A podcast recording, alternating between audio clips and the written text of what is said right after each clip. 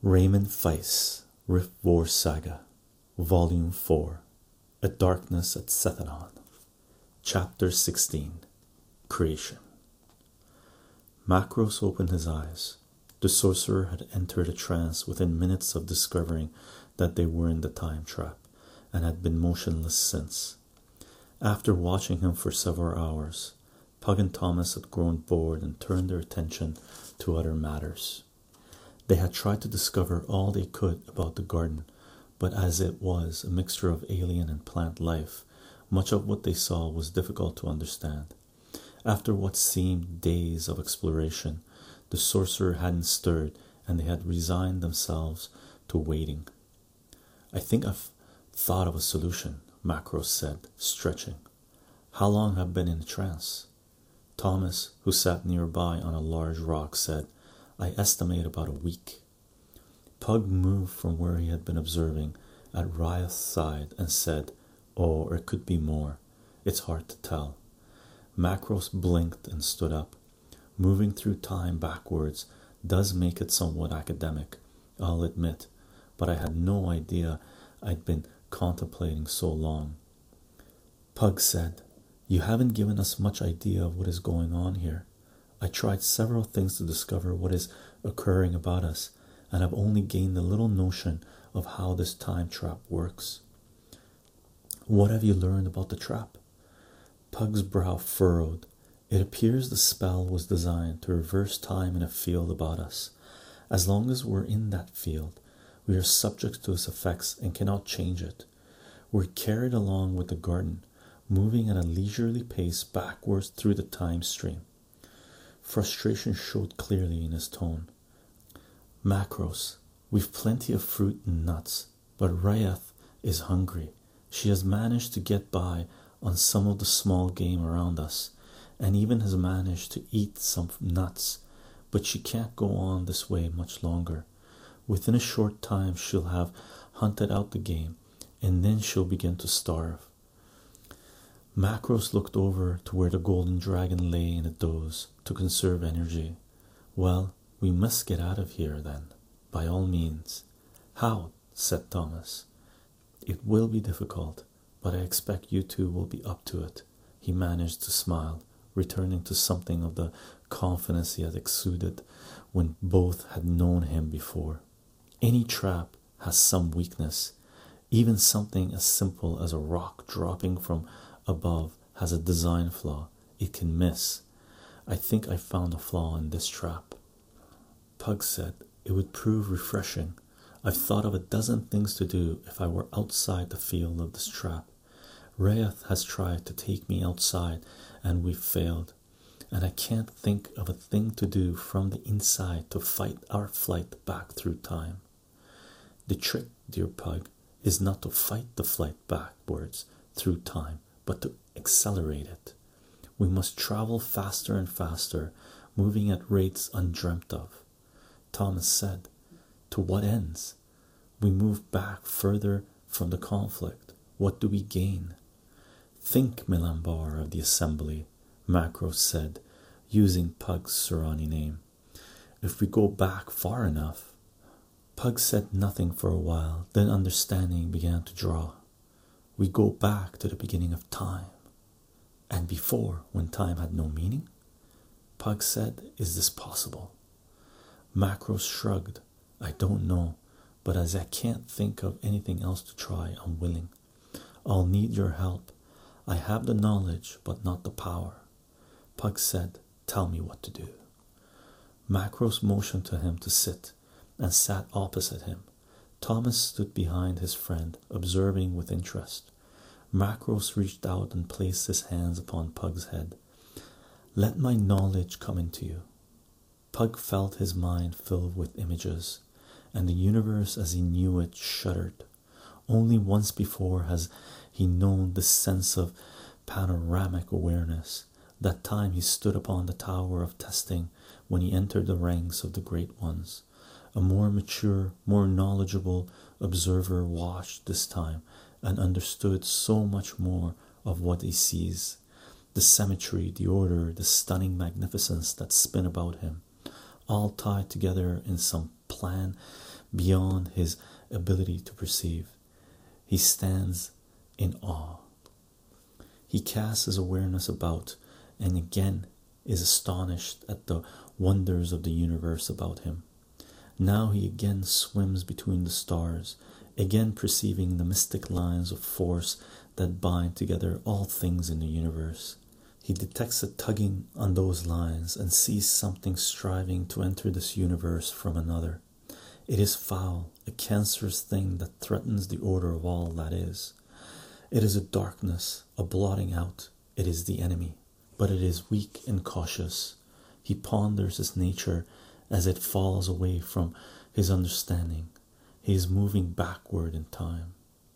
He observes the garden. He can see himself sitting before the sorcerer, his boyhood friend behind. He knows what he must do. The flow of time about the garden is stately, moving at rhythms matching the normal rhythm of space and time about him, but reciprocal in flow. For each passing second, a second in the garden flows backwards. He reaches out, his mind finding the key to the time flow as real to the touch of his spirit being as a stone to his hand. He caresses it and feels the beat of the universe, the secret of the illusory dimension. He sees and he knows, he understands and manipulates the flow. And now, for each second of passing time in the universe, two seconds passes in the garden. He feels a calm joy, for he has just accomplished something that only recently he would have judged beyond the ability of any mortal magician. He puts aside his pride and concentrates on the task at hand. Again he manipulates, and for each each true second, four now flow about Thomas Macros and himself. Again and again and again he duplicates his feat, and now for each hour that the universe ages, they flee backwards more than a day. Again, and it is two days four days, then more than a week, thrice more, and they move at better than a month for each true hour, again and again and again, and soon they pass a year for each hour. He pauses and sends forth his awareness. His mind soars across the cosmos like an eagle upon the wing, speeding between stars like the mighty bird of prey gliding past the peaks of the great towers. He spies the hot and green tinted star that is so familiar to him, and for a brief instant understands. He is upon Kelewan, discovering the lost lore of the elder. A year and more back in time have they moved. As fast as the time to think, he turns his consciousness to his pers personal here and now. Again, he manipulates the time flow, and now it is two years per hour then four, eight, sixteen. Again he pauses and regards the universe. The stars revolve in ordinary fashion, hurling through a cosmos so vast that their blinding speed appears little more than a crawl. But they move in odd pattern, their motion inverted, their travels reversed. He considers and again works upon the time frame. He is now master of his of this practice possessing abilities to dwarf the wildest ambitions of even the most arrogant member of the assembly. He is now certain of his own nature, so much more than he had thought, and he manipulates the time flow with ease. A wild thought passes through him. This is to be like a god. Then years of training surge up with the warning Beware pride. Remember, you are but a mortal and the first duty is to serve the empire. His teachers at the assembly did their job well. He ignores the intoxication of this power, discovering his wall, the perfect center of his being, and again manipulates the time flow. A year passes in reverse for each second in the true universe. Again and again, he works his skills upon the time trap of the enemy accelerating it beyond the expectations of those who fashioned it. Now a decade passes for each second. He knows he lives before the time of his birth. In the time it takes to draw breath, he has passed back before the time when Duke Borric's grandfather invaded Crydee. He works another pass of time, and now the kingdom is only half its future size, with the holdings of Baron von Darkmoor marking its western boundary. Twice more he accelerates the time factor, and the nations of his lifetime are little more than villages, peopled by simpler folks than those who will give rise to nations. Again and again he works his magic. Then the universe rocks, the very fabric of reality is rent. Energies impossible to fathom explode about him, violent beyond his ability to apprehend, and he, Pug, opened his eyes. He felt a strange dislocation about him, and for a moment his vision blurred. Thomas came to stand beside him and said, Are you all right? Pug blinked and said, Something out there changed. Thomas looked skyward. There's something happening. Macros regarded the heavens. Odd patterns and energies whirled madly across the filament while stars wobbled in the course. If we watch, we'll see things calm down in time. We're seeing this from back to front, remember. Seeing what? Pug asked. Thomas answered, The Chaos Wars. There was a hunted look in his eyes, as if something something in what occurred touched him deeply in a place he had not expected. But his face remained a mask while he watched the mad skies above. Macros nodded, standing up. He pointed heavenward. See, even now we are passing into a epoch before the chaos wars, the days of the mad god's rage, the time of star death, and whatever other colorful names myths and lore have conjured up for that period. Pug closed his eyes and felt his mind cold and numb, his head throbbing with a dull ache. Macros said, It appears we are moving at a rate of three, four hundred years a second in reverse time. Pug nodded. So for every three seconds, about a millennia passes, he calculated. That's a good start. Start? Questioned Pug. How fast need we move? By my calculation, billions of years. At a thousand years per second, we'll get back to the beginning in our lifetime, but just barely. We need better. Pug nodded, clearly fatigued, but he closed his eyes.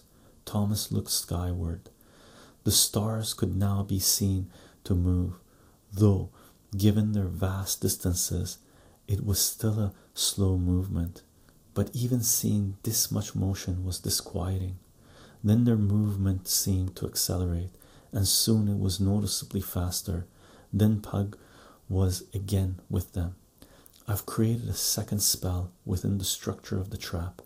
Each minute the rate will double without my intervention. We're now moving at a rate in excess of 2000 years per second.